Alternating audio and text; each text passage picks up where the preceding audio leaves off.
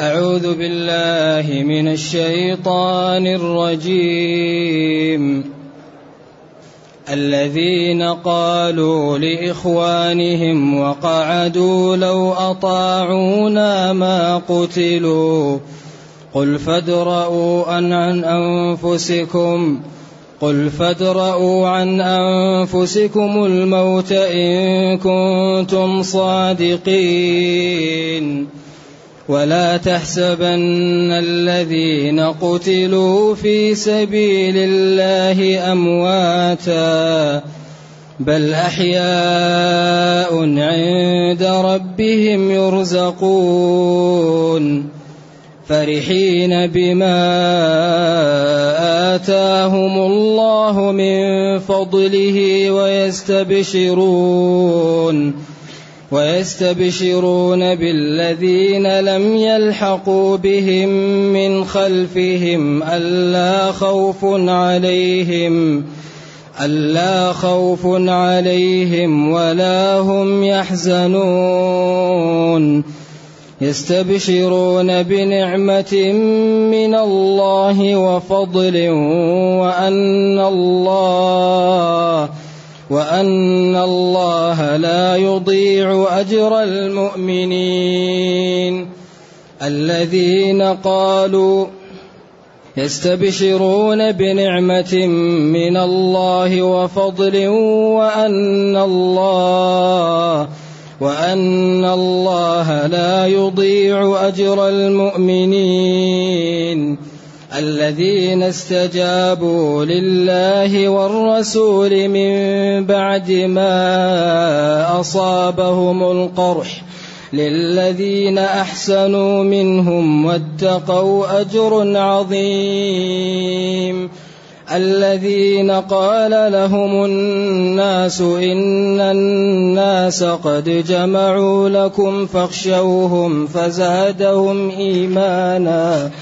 فزادهم إيمانا وقالوا حسبنا الله ونعم الوكيل فانقلبوا بنعمة من الله وفضل لم يمسسهم سوء واتبعوا رضوان الله والله ذو فضل عظيم. الحمد لله.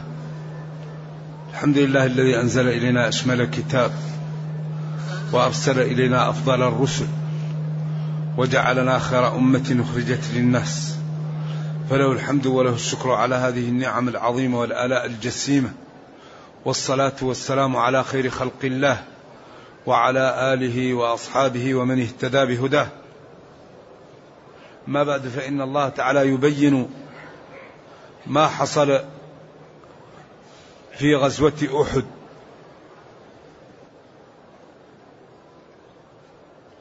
وفي ذلك يوضح صفات المتقين وما أعد الله لهم. ويوضح صفات المنافقين والكافرين وما أعد الله لهم. لكي يبقى كل واحد على بصيرة من أمره. فيأخذ ما يأخذ عن علم ويترك ما يترك عن علم حتى لا يبقى عذر لأحد ولا يبقى للناس حجة على الله. يعني يوضح هذا الأمر ويبين ليبقى كل واحد على بصيرة من أمره. ما يبقى الأمر فيه خفاء. يوضح الأمر ويبقى جليا. لأن كل إنسان يختار لنفسه الطريقة التي يراها. اذا هنا يقول الذين قالوا لإخوانهم وقعدوا لو أطاعونا ما قتلوا. الذين بدل مما قبلها أو صفة أو مبتدأ هم الذين أو منصوبه على الذم على اختلاف الموجود في, ذلك. قالوا لإخوانهم في النسب أو في النفاق. الذين هؤلاء قالوا لإخوانهم في النسب أو النفاق لو أطاعونا ما قتلوا. لإخوانهم. وقعدوا.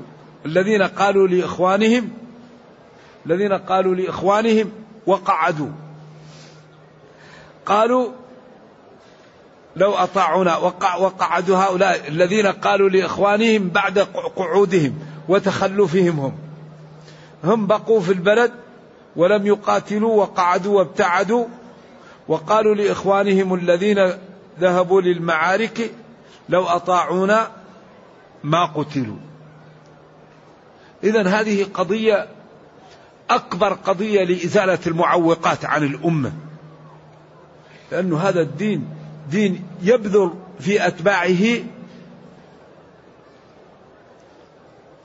العزة الرفعة الإنتاج. كل جانب يضعف كل جانب يعوق كل جانب يخذل يأتي بأمور قاصمة للإبعاد عنه. حتى تبقى الأمة منتجة وتبقى الأمة راقية. إذا هذه الطائفة الله بين خطأها في قولها أولا الذين قالوا لإخوانهم. والإخوة هنا لا تخلو من أن تكون في النسب أو في المعتقد وهم منافقون. إذا إخوانهم منافقون أو إخوانهم في النسب. وفي المدينة كان من الخزرج ومن الأوس. وممن حولهم من هو فيه إيش؟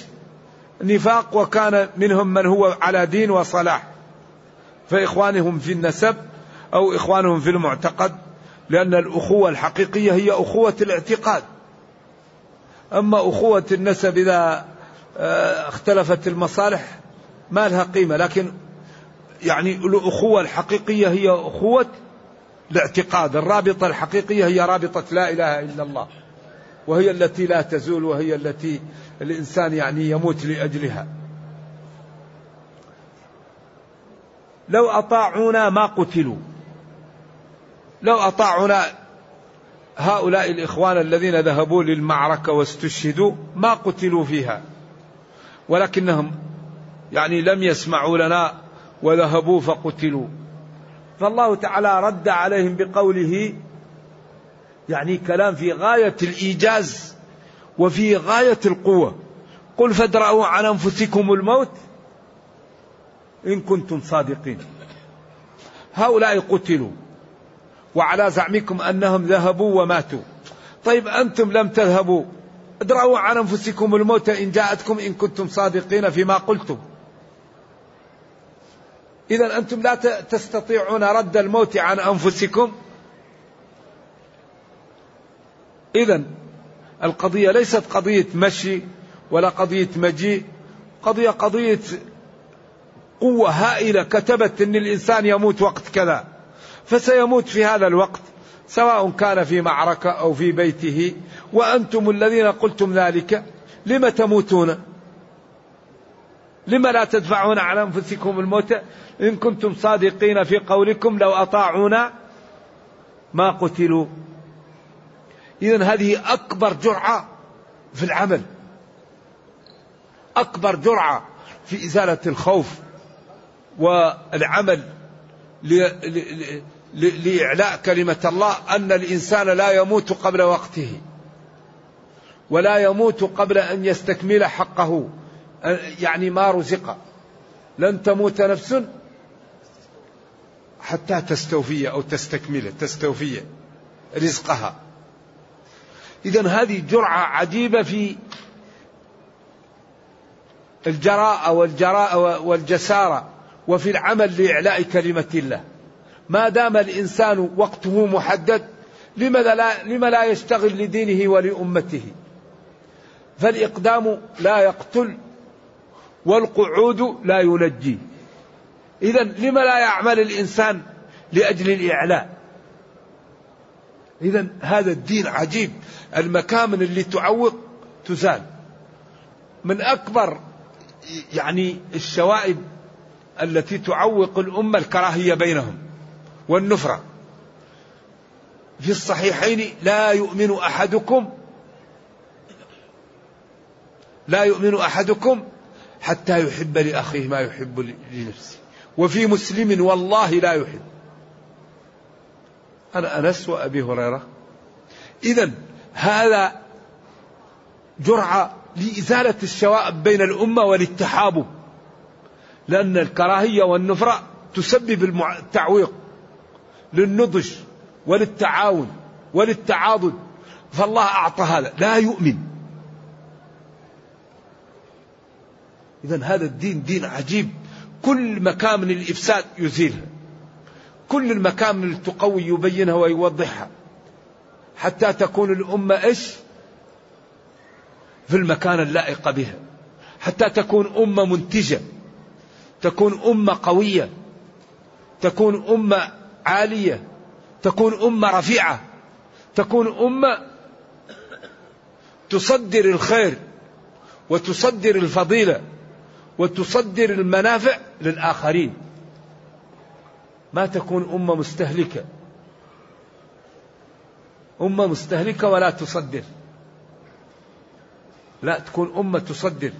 تصدر الطاعة تصدر الخشية تصدر الإيثار تصدر الشجاعة تصدر الإنصاف.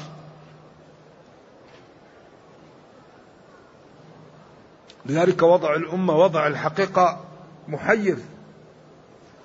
يقول تعالى قل فادرأوا عن أنفسكم الموت إن كنتم صادقين. أي إن كنتم صادقين في قولكم إنهم لو أطاعوكم ما قتلوا لم تقتلون أنتم ولم تموتون؟ ولم لا تردون على أنفسكم القتل إن جاءكم؟ ثم بين درجة ومرتبة والرفعة التي ينالها شهداء. ولا تحسبن ولا تحسبن قراءات كلها صحيحة. الذين قتلوا ماتوا في سبيل الله أي في طريق إعلاء كلمة الله. أمواتا. لا تظنن هؤلاء أمواتا. مفعول الثاني. طيب ما نظنهم؟ ثم قال بل أحياء عند ربهم يرزقون.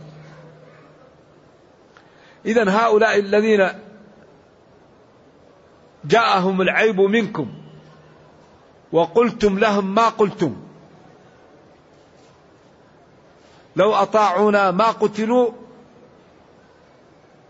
وهؤلاء واضح أنهم ليسوا منافقين وإنما إخوانهم في ماذا؟ في النسب. لا تظنون أنهم أموات. بل هم أحياء لكن عند ربهم. حياة برزخية. يعني ولذلك قالوا كل من مات يموت ولا يكون له رزق ولا كرامة إلا الشهيد. الشهيد يكون روحه في حواصل طير خضر ترتع في الجنة حتى يبعث الله الناس. ولذلك قالوا إن الشهيد لا ينال من التعب إلا كما ينال الوخز. نعم. ولما ذكر البخاري رحمه الله في صحيحه أن من آمن بالله دخل الجنة جاهد أن بقي في بلده الذي ولد فيه فقال الصحابة أفلا نبشر الناس؟ أفلا نبشر الناس أن الجهاد هذا قد الإنسان يدخل الجنة ولا يبذل نفسه في سبيل الله؟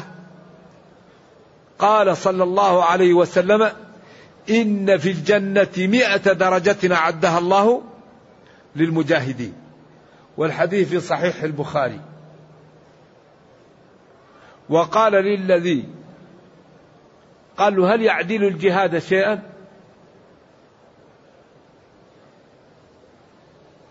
هل يواسي الجهاد شيء من الأمور؟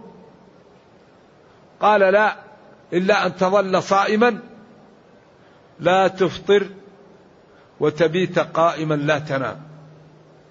قال هذا لا يطيق واحد قال لا يعدل الجهاد إلا ذلك. أبوال الفرس وروثها ولا تستن إلا يكتب له ولذلك الله كريم والجود بالنفس أقصى غاية الجود. فلذلك هنا قال ولا تحسبن الذين قتلوا في سبيل الله أمواتا بل أحياء. شوف قال في سبيل الله. ما هو قاتل للمغنم؟ قاتل حمية. قاتل ليقال جري في سبيل الله.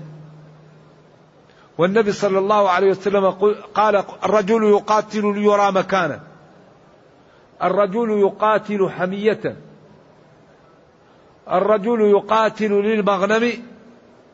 فقال من قاتل لتكون كلمة الله هي العليا. ولكن القتال عن ضعفة المسلمين والرد عنهم هذا في سبيل الله. وما لكم لا تقاتلون في سبيل الله والمستضعفين من الرجال والنساء والولدان. أيوة في سبيلهم. وفي صحيح مسلم من قتل دون ماله فهو شهيد. ومن قتل دون عرضه فهو شهيد. ولكن النفس غالية فلا ينبغي للمسلم أن يبذلها إلا في أمر واضح. أيوه. وقبل أن يبذل نفسه يعرف الحكم. لأن الأمور تشتبه. فكم من واحد يأتيه الشيطان ويدخل الجهاد وهو يكون على طريق غير؟ غير صادق. فينبغي لمن أراد يعني ذلك أن أن يعد له عدته. وأول عدة أن يعرف الحكم الشرعي يقرأ الكتاب الجهاد ويعرف ما لا يجب عليه وما لا يحرم عليه ومن يجب عليه أن يستأذنه ومن لا يجب عليه أن يستأذنه وكيف يكون لله وكيف يكون لغيره وما هي الشروط التي يكمل بها هذا ليكون عمله خالصا لوجه الله لأن الأمور تتشابه وتتشابك. وبالأخص في هذا الزمن الذي كثيرا ما يدري المقتول لما قتل ولا القاتل لما قتل. كثيرا من الأمور التي تقع غير واضحة. فذلك ينبغي للمسلم أن يحتاط ويتبصر ويتفقه في باب الجهاد حتى تكون الأمور جلية عنده. وإن شك يسأل العلماء حتى يكون على بصيرة. نعم. و وطبعا تعلمون أن من أكبر أسباب ذل الأمة ما لا؟ ترك الجهاد. ما ترك قوم الجهاد إلا ذلوا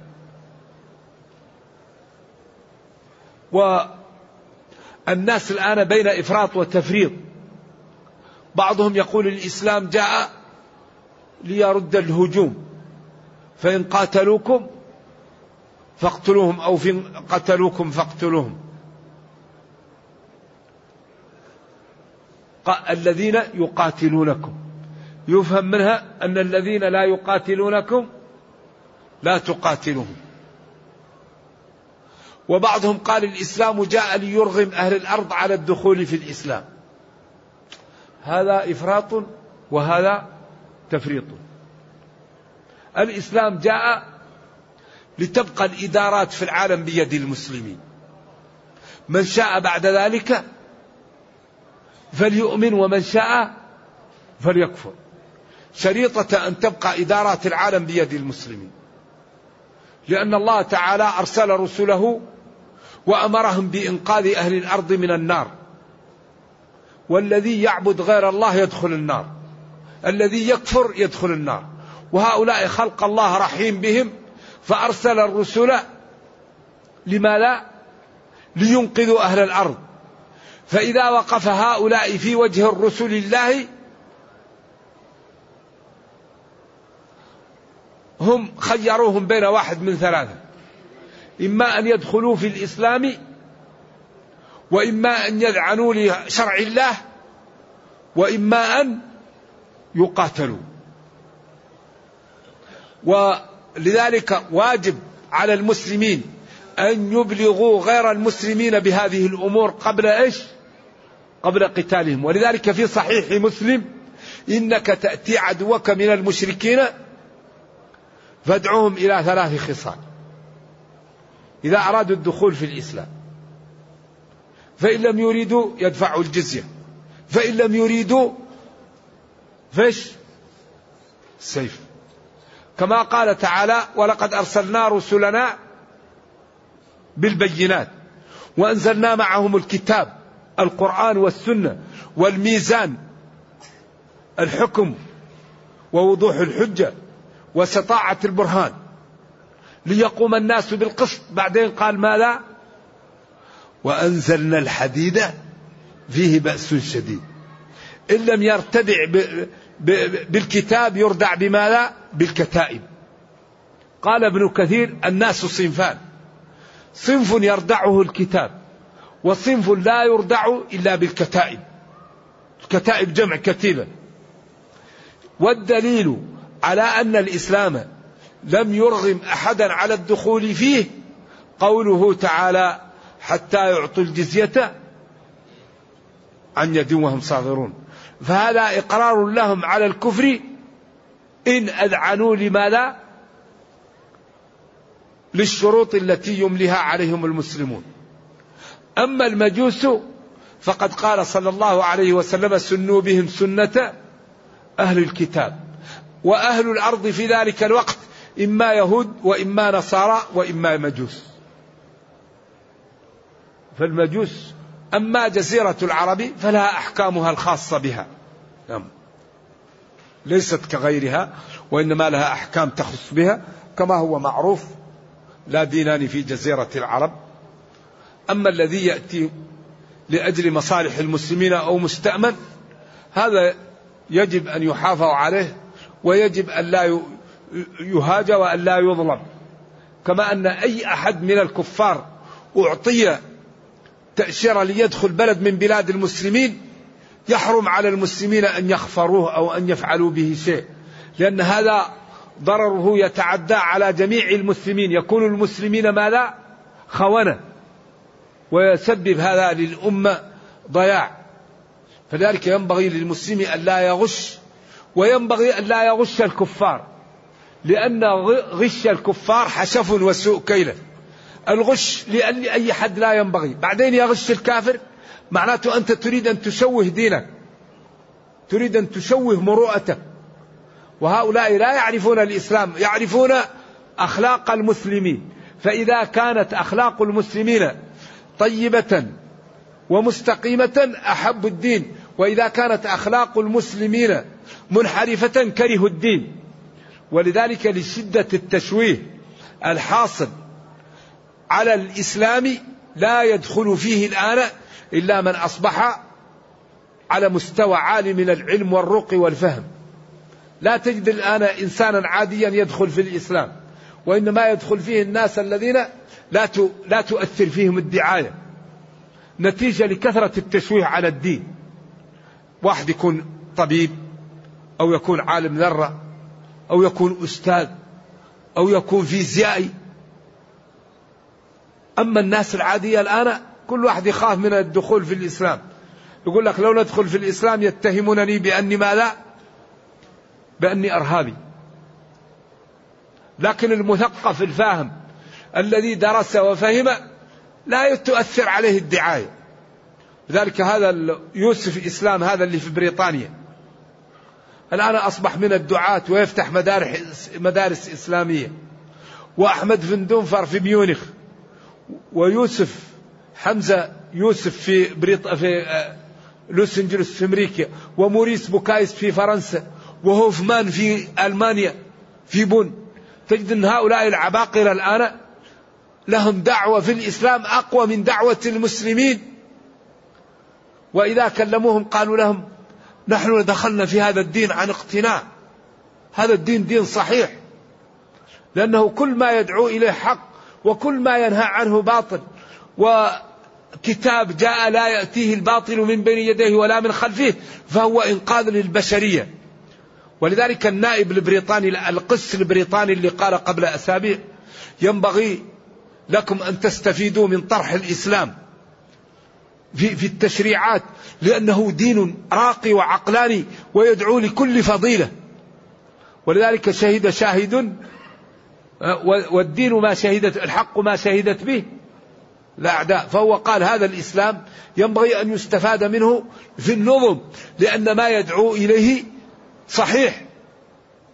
ومن المؤسف أن الكفار يحاولون أن يستفيدوا من الإسلام وكثير من المسلمين من يتبع الإسلام يعتبر ذلك جريمة. هذه مشكلة.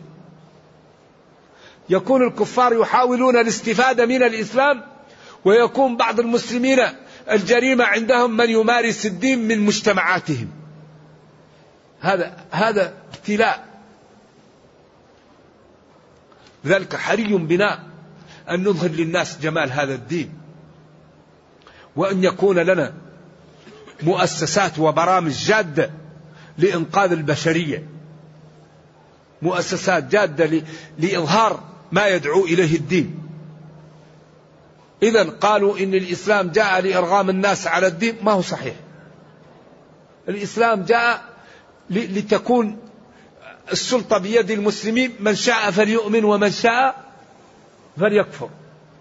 ولكن لا بد من الإذعان لإدارة الإسلام. لأن الإسلام إذا كانت الإدارة له لا يكون فيه ظلم لا يكون فيه غش لا يكون فيه فواحش. لا يكون فيه ضياع للناس. فإذا كانت الإدارة بيد المسلمين سعد سعد الناس وازدهرت آه، الأمة ودخل الناس في دين الله أفواجا. ولذلك ما دخل الإسلام بلدا إلا وتسارع أهله في الدخول في الإسلام. طبعا الإسلام قصد الإسلام إيش؟ الإسلام الصحيح. أما الإسلام المشوه مشكلة إذا شوه المسلمون الإسلام هذا يسبب النفرة. الإسلام يحرم الظلم. الإسلام يحرم ضياع المال العام. الإسلام يحرم اضطهاد الناس. الإسلام يجب المساواة. الإسلام يدعو لكل فضيلة.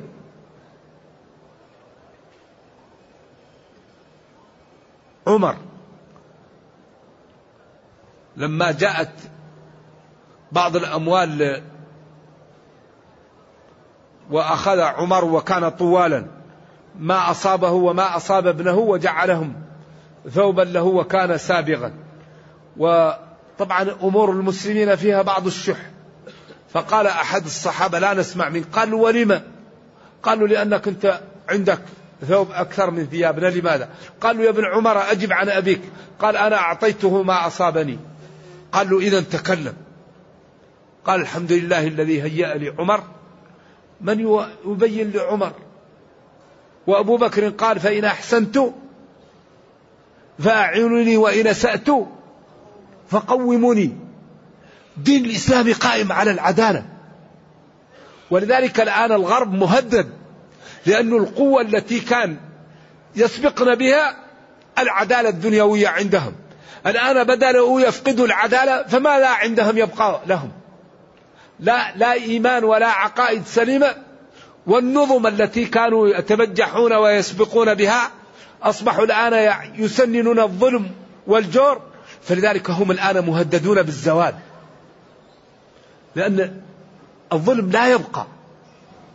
ما يمكن يبقى. وإذا أردنا أن نهلك قرية أمرنا متر فيها بالطاعة. فعصوا وفسقوا فيها إيش؟ فحق عليها القول. فدمرناها تدميرا. لذلك لا يمكن يدوم الظلم. الظلم مثل مثل مثل الظن. لا يمكن يدوم يستحيل.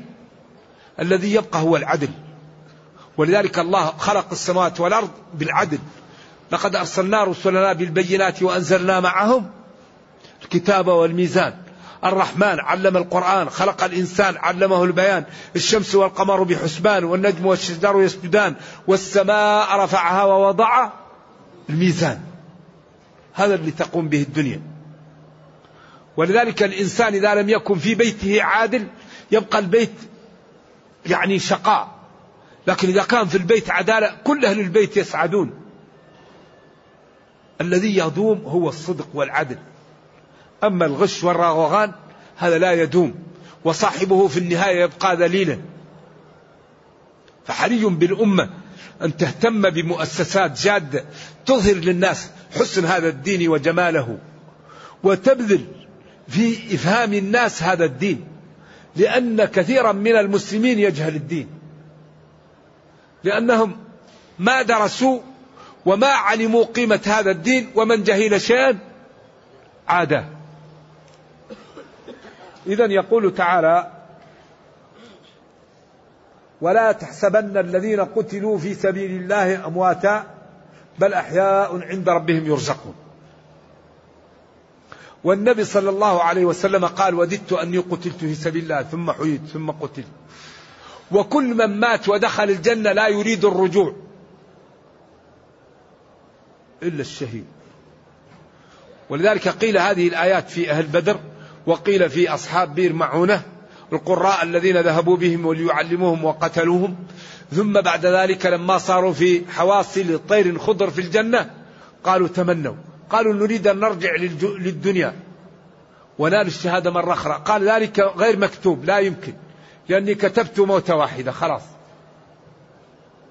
ما فيه رجوع للدنيا وإنما رجوع للآخرة.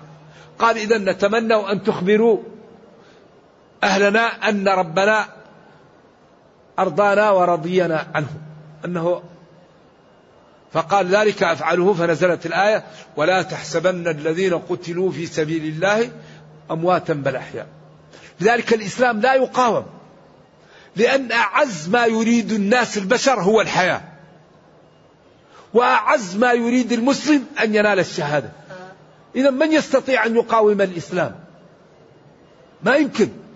لذلك يقاوم بالتجهيل يقاوم بالتكميم يقاوم بالتخويف يقاوم بالإبعاد عن الدين يقاوم بزرع الفرقة بين المسلمين يقاوم بالانشغال بالترف اللبس الزايد والأكل الزايد والمركب الزايد والمسكن الزايد بالمعاصي بإثارة الشهوة بإثارة الشبهة بالتسابق في المال. اللي عنده مليون يريد مليونين واللي عنده بليون يريد بليونين واللي عنده تريليون يريد تريليونين. إذا الدين لا يقاوم. لأن شيء يزرع في في قلوب أتباعه أن أعز ما ينال الواحد ما هو؟ الموت شهادة. مثل واحد أعز ما ينال البقاء. إذا كيف هذا يقاوم بهذا؟ إذا نجهل. إذا نفرق. إذا نشغل بالأطباق. الطبق بعض الأطباق فيه تسعين قناة. هذا الدش يسمى ولا ماذا؟ بعض الدشوش فيه تسعين قناة. مية وعشرين قناة. طيب مية وعشرين قناة. يكون الصباح علينا هنا بعد يعني تقريبا المغرب في أمريكا. وبعدين من قناه القناه القناه طيب لا يقرأ ولا يدرس ولا يصلي فما يكون عنده اهتمام بإيش؟ بدينه ولا بأمته. الثاني يتابع القنوات، الثاني يتابع هذا يقول له إيش اللي هي البورصة اسمها الأسهم. وكل واحد يشتغل وفي النهاية يجوا أعداءنا ويركبوا علينا. لأن الواحد كيف الواحد منا يفكر؟ كيف نترك لي بصمات لديني ولأمتي قبل أن نموت؟ كيف ما أموت حتى أترك لديني معلما لعزها وألف كتاب؟ أعمل مصنع. أعمل مؤسسة للإنفاق على الأذكياء. أعمل مؤسسة لإصلاح ذات البين. أعمل وقف للمبدعين في القرآن. للمبدعين في الطب للمبدعين في, في, في الهندسة. ولكن الأمة كأنها نائمة. أعداؤنا يخططون ليل ونهار ونحن أغلبنا يشتغل في بعض. الذي يصلي معه في الصف الأول ينظر إليه شزرا ويقول له أبغضك في الله. كيف أخوك يا أخي؟ والنبي صلى الله عليه وسلم يقول والله لا يؤمن أحدكم كيف تبغض؟ تبغض أخاك وهو يعني تكره أخاك وهو يعني يصلي معك في الصف الأول. لذلك تجد زراعة النفرة بين المسلمين وعدم التعاون هذا أمر بارز. والله يقول ولا تنازعوا ويقول وتعاونوا. إذا لا تظنن الذين قتلوا في سبيل الله أمواتا بل أحياء عند ربهم يرزقون فرحين بما آتاهم الله من فضله ويستبشرون بالذين لم يلحقوا بهم من خلفهم ألا خوف عليهم ولا هم يحزنون. قال العلماء إن هؤلاء الشهداء تأتيهم الملائكة وتقول لهم من أصدقائكم من يأتيكم ممن يموت على الإيمان أو ينال الشهادة. فيكونوا أيضا هم مسرورين بمن يأتيهم من إخوانهم نتيجة لأنهم على إيمان وعلى خير ورأوا ما أعطاهم الله وأن الذين يقدمون من إخوانهم سيجدون هذه الكرامة. وهم أيضا يستبشرون بالذين لم يأتوهم وسيأتوهم بما أخبرهم الله به لهم من الكرامة ومن العزة. ثم قال يستبشرون. يبشر بعضهم بعضا مما به تظهر أساريره في البشرة بنعمة من الله وفضل. النعمة دخول الجنة وفضل ما أعطاهم الله من الكرامة والمنزلة ومن الرزق الحسن. وأن الله جل وعلا لا يضيع أجر المحسنين. لا يضيع لا يضيع أجر المؤمنين. إن الله لا يضيع أجر من أحسن عملا. فمن يعمل مثقال ذرة خيرا يره. إذا كل واحد وعمله. إن عمل كثير الله يعطيه كثير. وإن عمل قليل الله يضاعفه له. كل العمل يضاعفه الله. إذا يخبرون خبرا تتطلق به أسارير بشرتهم. وذلك سمي البشارة بشارة لأنها إذا أخبر بها الشخص تطلقت أسارير وجهه. وقد تقال البشارة للسوء لكنها قليل. كما قال فبشرهم بعذاب أليم. وقال زعم الفرزدق أن سيقتل مربعا. أبشر بطول سلامة يا مربع. وقيل هذا من التهكم. وأن الله جل وعلا لا يضيع أجر المؤمنين. الصادقين الذين دخل الإيمان في قلوبهم بخلاف المنافقين والكافرين. فإنهم لا أجر لهم يوم القيامة. بعدين هؤلاء الذين استجابوا لله والرسول من بعد ما أصابهم القرح للذين أحسنوا منهم واتقوا أجر عظيم. هؤلاء يوم الأحزاء يوم الأحد لما وقع لهم ما وقع وبعد يومين قال لمن كان في المعركة يذهب إلى حمراء الأسد. وهم مثخنون جراحا ومثقلون آلاما وبعضهم لا يستطيع أن يمشي ولا دابة له يركبها. فكان أصحابه يحملونه أو يتكع على واحد.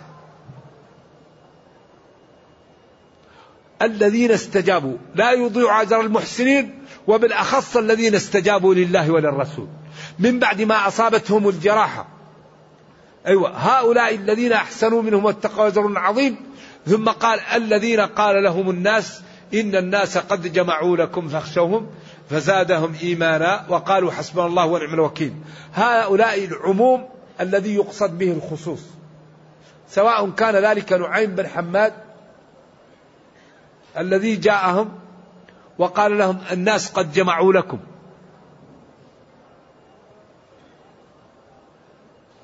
إن أبا سفيان جعل له جعلا وقال له أخبرهم أننا نتجمع لهم. وقيل جاءهم الرجل يعني الخزاعي الذي كانت خزاعة هي عيبة النبي صلى الله عليه وسلم وأصحاب السر وهو كان كافرا. فلما رآهم تجمعوا يريدوا يريدون ما لا يريدون الرجوع. قال لهم إن محمدا صلى الله عليه وسلم وأصحابه جمعوا لكم جيشا جرارا وقلوبهم حنقة عليكم فاحذروهم وقال شعرا في ذلك الوقت. وكأني رأيتهم فخاف إيش؟ فخاف المشركون وردهم الخزاعي هذا. أما المسلمون فلما أخبرهم نعيم بن حماد وهو عام مقصود به الخصوص قالوا حسبنا الله ونعم الوكيل. قالها النبي صلى الله عليه وسلم وقالها إبراهيم حين ألقي في النار. ولذلك الذي يقولها ويعتمد على الله لا يناله سوء فانقلبوا بنعمة من الله وفضل لم يمسسهم سوء فلذلك حسبنا الله ونعم الوكيل حسبنا كافينا الله. ونعم الوكيل نعمة الذي يتوكل عليه فيمنعك من أن ينالك شر من أحد. حسبنا كافينا الله. ونعمة يعني نعمة فعل جامد لإنشاء المدح. الوكيل الذي يوكل عليه أي لا أفضل ولا أنفع ولا أحسن من التوكل على الله. إذا يكفينا الله ولا أحد أفضل ولا أمنع ولا أحسن التوكل عليه من الله تعالى. فرجعوا بنعمة من الله وفضل وهو ما نالوا من الغنيمة. قيل وقيل هذا يوم بدر لما قالوا لهم العام القادم نحن في بدر فذهب النبي صلى الله عليه وسلم وذهب أصحابه وخاف أبو سفيان ولم يأتي فاشتروا بضاعات من هناك وربحوا فيها والأول أظهر وقائله أكثر. نعم. والله ذو فضل عظيم. والله جل وعلا صاحب فضل وطول عظيم على المؤمنين. نرجو الله جل وعلا أن يجعلنا وإياكم من أصحاب الفضل وأن يرينا الحق حقا ويرزقنا اتباعه وأن يرينا الباطل باطلا ويرزقنا اجتنابه وأن لا يجعل الأمر ملتبسا علينا فنضل. إنه خير مسؤول والقادر على ذلك. اللهم ربنا أتنا في الدنيا حسنة وفي الآخرة حسنة وقنا عذاب النار. سبحان ربك رب العزة عما يصفون وسلام على المرسلين. والحمد لله رب العالمين. قبل أن نبدأ نجيب على الأسئلة هنا أريد أن نشير إلى سؤال تكرر من بعض الحضور وهو عن لماذا يكون في الآية زيادة ونقص أحيانا؟ وأشرت إلى هذا الكتاب وهو درة التنزيل وغرة التأويل في بيان الآيات المتشابهات في كتاب الله العزيز. لأبي عبد الله محمد بن عبد الله المعروف بالخطيب الأسكافي المتوفى سنة عشرين وأربعمائة على أحد الأقاويل برواية ابن أبي الفرج الأردستاني وهو من تلاميذ المؤلف. يقول في السؤال الذي سأله أحد الحضور في الدرس الماضي وتكرر قبله قبله بدروس أولئك جزاؤهم مغفرة من ربهم وجنات تجري من تحتها الأنهار خالدين فيها ونعم أجر العاملين.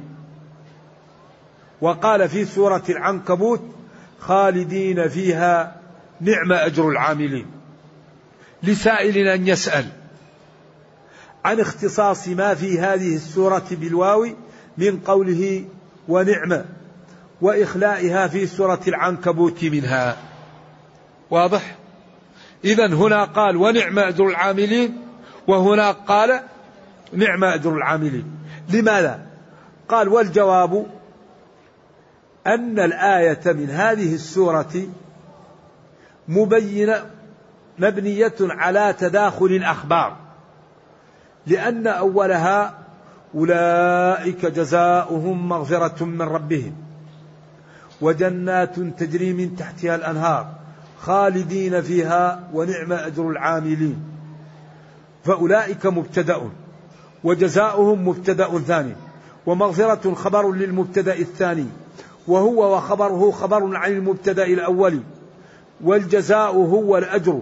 فكأنه قال أولئك أجزيهم على أعمالهم محو ذنوبهم وإدامة نعمهم. وهذا الأجر مفضل على كل أجر يعطاه عامل على عمله. فنسقت الأخبار بعضها على بعض للتنبيه على النعم التي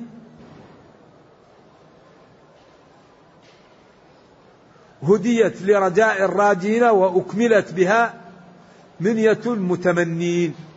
والخبر إذا جاء بعد خبر في مثل هذا المكان الذي تفضل فيه المواهب المرغب فيها فحقه أن يعطف على ما قبله بالواو. كما قال ثوب لبست وثوب أجر. ما قال ثوب أجر؟ أيوة لأنه عطفه عليه. نعم. فحقه أن يعطف على ما قبلها بالواو. وكقولك هذا جزاء كذا وكذا. أي هو ترك المؤاخذة بالذنب. والتنعيم في جنة الخلد وتفضيله على كل جزاء جزي به عامل وذلك تشريف وكرامة. إذا هذا حذف لأن الأخبار عطفت على بعض وأريد تخصيب المعنى وتوضيحه. أما الجواب ثم يقول وأما الجواب عن الآية التي في سورة العنكبوت حيث حذف منها الواو فإن ما قبلها مبني على أن يدرج الكلام فيه على جملة واحدة وهي والذين آمنوا وعملوا الصالحات لنبوئنهم من الجنة غرفا. فقوله والذين آمنوا مبتدأ وقوله لنبوئنهم في موضع خبره وهذا الخبر يتصل به مفعولان الأول هم والثاني غرفا. وغرفا نكرة موصوفة بقوله تجري من تحتها الأنهار. وقوله خالدين فيها حال من التبوئة. فلما جعلت هذه الأشياء كلها في درس كلام واحد وهي جملة ابتداء وخبر واحتمل نعم أجر العاملين أن يجيء بالواو وأن يجيء بدونها اختير مجيئها بغير الواو لتشبه ما تقدم من صفة بخبر الله على سبيل عطف ونسق بها. ويحتمل أن يكون في موضع خبر مبتدأ كأنه قال ذلك نعم أجر العاملين.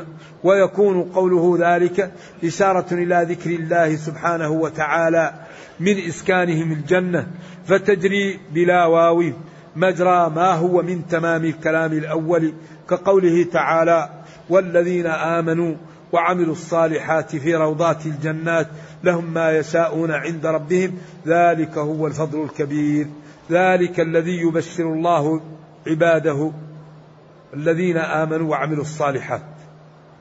فقوله ذلك وإن انقطع عن الأول في اللفظ فإنه متصل به من طريق المعنى وكأنه قال لهم يشاءون عند ربهم مشار إليه بأن الفضل الكبير وقوله نعم أجر العاملين أي ذلك نعم أجر العاملين والمعنى المشار إليه يتفضل على أجور العاملين. وإذا كان الأمر على ما ذكرت في الآيتين لم يلق بكل واحد منهما إلا ما لم يلق, لم يلق بكل واحدة منهما إلا ما جاءت به فاعرفه. وهكذا كثير الآية أيضا الأولى التي ذكرناها وهي قوله فلما أحس عيسى منهم الكفر قال من أنصاري إلى الله؟ قال الحواريون نحن أنصار الله. آمنا بالله وشد بأننا مسلمون. فحذف النون من أنا وقال في سورة المائدة وإذا وحيت إلى الحواريين أن آمنوا برسولي قالوا آمنا واشهد بأننا مسلمون بإثبات النونات الثلاث. وللسائل أن يسأل إلى آخر الكلام. إذا من استشكل عليه زيادة ونقص فليرجع إلى هذا الكتاب وإلى كتاب ابن الزبير ملاك التأويل وهو أكثر من هذا وأكثر انتشارا. هذا سؤال مهم وجيد وطويل يقول فيه فنفع الله بك الإسلام والمسلمين. قلت في درسك أن سبب تخلف المسلمين عدم قيامهم بالأسباب. يزهدون في العقول يأخذهم الغرب ولكن كثير من المسلمين لم يعبد الله وحده. يحقق توحيد الألوهية. يقول الله تعالى في سورة النور وعد الله الذين آمنوا منكم. إيش؟ وعملوا الصالحات. ما قال آمنوا وسكت. قال وعملوا الصالحات. وقال والعصر إن الإنسان لفي خسر إلا الذين آمنوا وعملوا الصالحات. لا بد من الإيمان والعمل بدليل أن الغرب هم كفار وأقوياء. لأن في فرق بين طرق الجنة وطرق القوة في الدنيا. لأن الذي يستقيم ويأخذ بالأسباب يقوى ويدخل الجنة.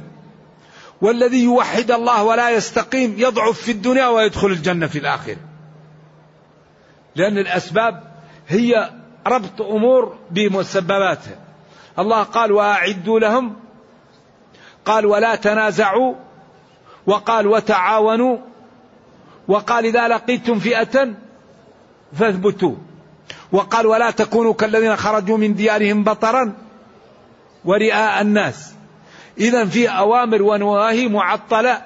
فإن قام المسلمون بهذه الأوامر والنواهي مع التوحيد أعزهم الله في الدنيا وأدخلهم الجنة يوم القيامة. وإن لم يقوموا بأسباب العزة في الدنيا يدخلهم الجنة ولكن يبقوا في الدنيا ضعاف لأنهم ما قاموا بالأسباب التي هي تأتي بيش ولذلك قال ولا ينصرن الله من ينصره. إن الله لقوي الذين إن مكناهم في الأرض ماذا وماذا فعلوا وآتوا الزكاة وأمروا بالمعروف ونهوا عن المنكر. إذا هذا لا يخالف هذا وإنما المسلمون إذا وحدوا الله لا يدخلهم النار. أما إذا وحدوا الله وعملوا بإيش؟ بالأسباب أدخلهم الجنة وقواهم في الدنيا. أما أعداؤنا أو لا نقول غير المسلمين قاموا بالأسباب ولم يوحدوا الله فقواهم في الدنيا وأدخلهم جهنم يوم القيامة إن لم يتوبوا من الكفر. واضح؟ إذا هذا هو الجواب. أما الذين يعبدون غير الله ويقول مئة أكثر من ألف ضريح ويشهدوا تحد وتزار في العالم الإسلامي فنأمل بيان. هذا كم مرة قلنا إن الله تعالى قال أمن يجيب المضطر وقال بعده قليلا ما تذكرون وأن إجابة المضطر من خصائص الربوبية وقلنا إن هذا لا يزول إلا بإيجاد يعني مؤسسات جادة تبين للناس حسن الإسلام وأن يكون فيه ندوات ومحاضرات ولقاءات حتى ينجلي الحق ويتضح الباطل ويكون كل واحد على بصيرة. والأمة هي الحقيقة مقصرة. الذين أعطاهم الله الفهم الحق مقصرون في إخوانهم. لأن كثيرا ممن يعمل الأضرحة وممن يدعو غير الله لا يرى أن هذا كفر. قال يرى أن هذا عبادة لله. ولذلك هؤلاء يحتاجون إلى من يرفق بهم حتى يوصل لهم المعلومة بطريق تقبل. لذلك المسلمون معمولون في دوامة. أهم شيء تنفير المسلمين من بعض. هذا يعبد القبور كافر. وهذا ما عنده إلا الكلام. لا يقيم شيء للدين. يتكلم ويظن أن كل شيء من الإسلام يقوم بالكلام. أين الأعمال للدين؟ أين المشاريع التي عمل؟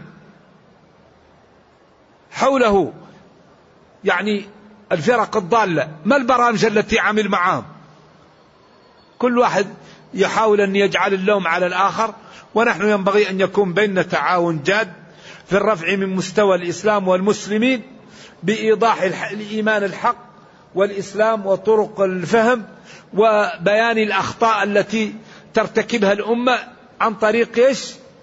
الحكمة والموعظة الحسنة وعن طريق لا يكون فيها تنفير ولا يكون الشخص يقول للشخص يا كافر تعال اترك الكفر. طبعا على طول يتضارب معه.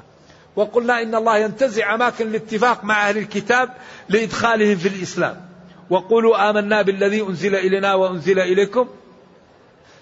وإلهنا وإلهكم واحد ونحن ما قال يا يهود تعبدون عزيرا ويا نصارى تثلثون. فادخلوا في هذا الدين قبل أن تدخلوا جهنم عليكم لعائن الله. قال قولوا آمنا. ينتزع أماكن الاتفاق معهم. ولكن هذه الأمة أحوج ما تحتاج إليه مؤسسات جادة قنوات مراكز. كل ليلة فيه ندوة. ما حكم دعاء غير الله؟ ما في أحد قال أن دعاء غير الله واجب. ولا في أحد قال أنه ندب. ولا في أحد قال أنه سنة. لكن فيه من قال أنه كفر. وفيه من قال أنه حرام. وفيه من قال أنه إيش؟ مباح من أهل البدع. والمسألة إذا دارت بين الكفر والكراهة والحرمة والجواز ما الأولى بها؟ تركها.